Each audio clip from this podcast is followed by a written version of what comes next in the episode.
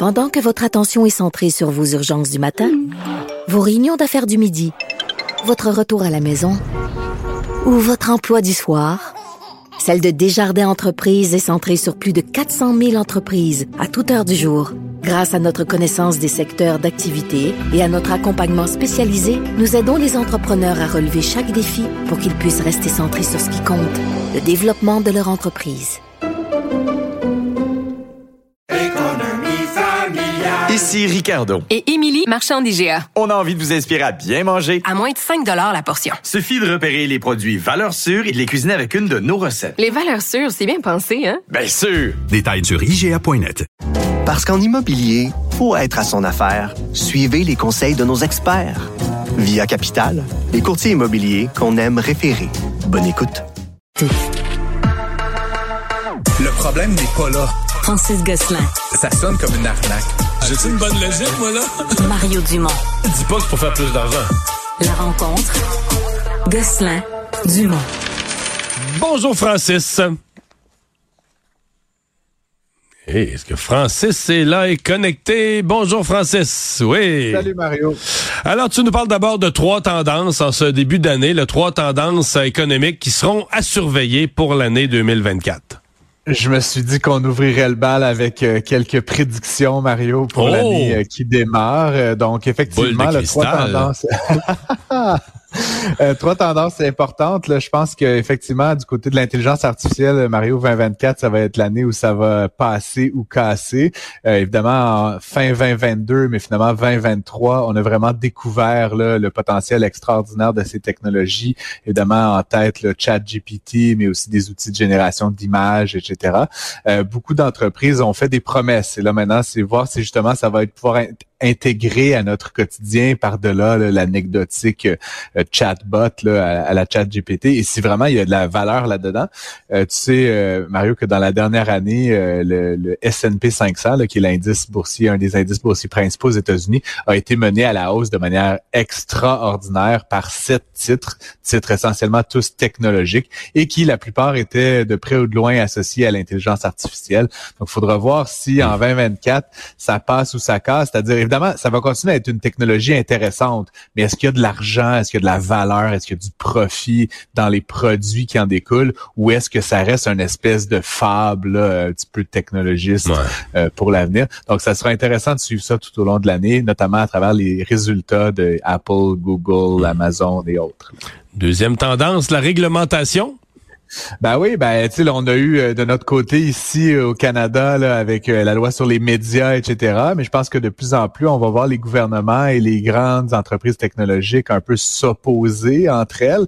Euh, aux États-Unis, évidemment, tu le sais, il y a des euh, des éléments là, de, de, en fait, il y a des poursuites là, qui ont été intentées par la Federal Trade Commission euh, contre Google et contre Microsoft. Puis apparemment, il y aurait dépôt de documents contre Apple prochainement.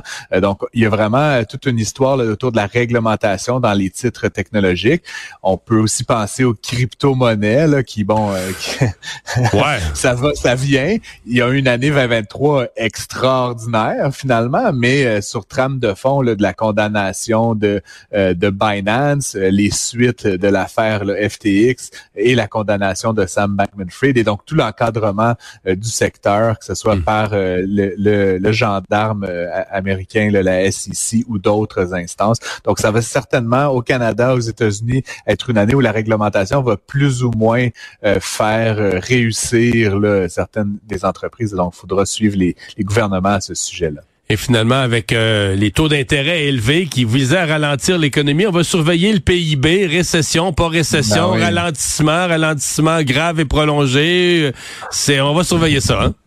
C'est sûr et certain que la question de la récession est sur toutes les lèvres. Puis euh, comme je, on, on en a parlé tout au long de l'année dernière, Mario, mais est-ce que justement on va vivre une récession au Canada? Est-ce qu'elle va être longue ou courte? Est-ce qu'elle va être prononcée ou plutôt, euh, comment dire, légère? Nous, au Euh, Québec, les on est comme techniquement en récession présentement. là. Oui, oui. Ben, c'est, toujours Comme. technique pour moi, une récession, parce qu'à la limite, ça veut juste dire euh, ça diminue, mais ça ne dit rien sur l'intensité de la diminution solution. Donc, tu sais, c'est sûr que des récessions profondes où le, le marché boursier, le PIB perdent des des 5, des 10% là, ça, ça fait très mal jusqu'à monsieur, madame, tout le monde. Mais que le PIB euh, stagne à 0% honnêtement, euh, qui, qui ça n'a Hmm. pas beaucoup d'incidence. Surtout quand il n'y a pas de perte d'emploi. Surtout quand le commun des Eh, mortels, exact. le travailleur ordinaire, la mère, le père de famille gardent leur emploi.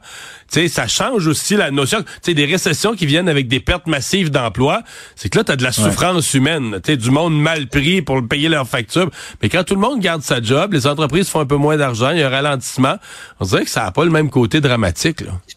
Puis tu sais, c'est drôle parce que je me je, réécoutais ou je lisais des choses qu'on avait dites Mario il y a à peu près un an. Tu sais, l'inflation était encore élevée, etc. Puis euh, on expliquait aux gens que tu sais, avec l'inflation, il y a toujours un effet de décalage. Comme là, tu vois cette année, euh, RRQ, prestation pour la vieillesse, euh, salaire minimum, euh, comment dire, assurance emploi, tout va être indexé, mais de 4, 5, 6% Fait que oui, la livre de beurre, elle va être encore, euh, je sais pas, là, Trop 6, cher, 7 piastres. mais les Oui, revenus mais- de tout le mais monde... euh, salaire, ouais, va être va être probablement euh, d'autant plus élevé. Et donc, euh, la question du pouvoir d'achat risque de se régler en Ouais. 2024, moyennant qu'il n'y ait pas une crise économique euh, majeure, là, évidemment, qui se prononce euh, soit au Canada ou aux États-Unis. Et, Et- tout le monde semble être d'avis que ça va, on va y échapper là, de Ouais. manière euh, assez. Ce qui, ce qui enchaîne avec ton prochain sujet, parce que si l'inflation est sous contrôle, ou en tout cas en train de se placer sous contrôle, ça amène cet espoir, parce que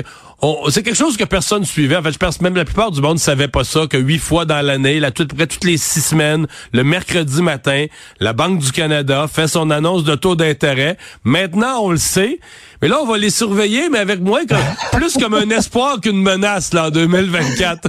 Exactement, Mario. Je me suis carrément fait dans mon calendrier Ah oui, numérique des dates. Là. Fait que là, je l'ai- je l'ai dit en- vite, vite. 24 janvier, 6 mars, 10 avril, 5 juin, 24 juillet, 4 septembre, 23 octobre, 11 décembre. Et Prédiction, prédiction c'est avril, c'est avril ou juin la première baisse des taux d'intérêt? Moi, je, moi, je pense juin. Toi, tu penses euh, l'ai juin. mis sur euh, les médias sociaux. Bon, je vais, je vais- certains je vais bêter disent, sur euh, avril, moi, juste pour te, juste pour te challenger. bon. On devrait faire un genre de, de, De pool. comment dire, de sondage de pool, au moins au studio, même avec les auditeurs. Mais euh, et puis je pense que Mario, une fois que le- les baisses vont démarrer, si elles démarrent, euh, que ce soit en avril ou en juin ou avant ou après, Il va en avoir une euh, couple, hein? il, il va y en avoir plusieurs, exactement. Donc le deux ou trois. Euh, je lisais là aux États-Unis là, plusieurs analystes Il prévoit sur sur 6. entre 3 et 6 baisses. Mais là, Le 6, six, c'est c'est- c'est du rêve, non? Ben écoute, ça dépend de l'état de l'économie, ça dépend de l'inflation, ça dépend de plein de choses. Mais 6, mettons qu'on dit un quart de point chaque fois, c'est 1,5% de baisse. Ça ramènerait évidemment le taux à 3,5, ce qui est quand même beaucoup Ouais. plus élevé Mais ce qu'il qui ne l'était serait, quand ce qui serait bienvenu par les, détenteurs d'hypothèques. Hey, merci, Francis. Je, je t'en reparle. À demain. Salut Mario, à demain.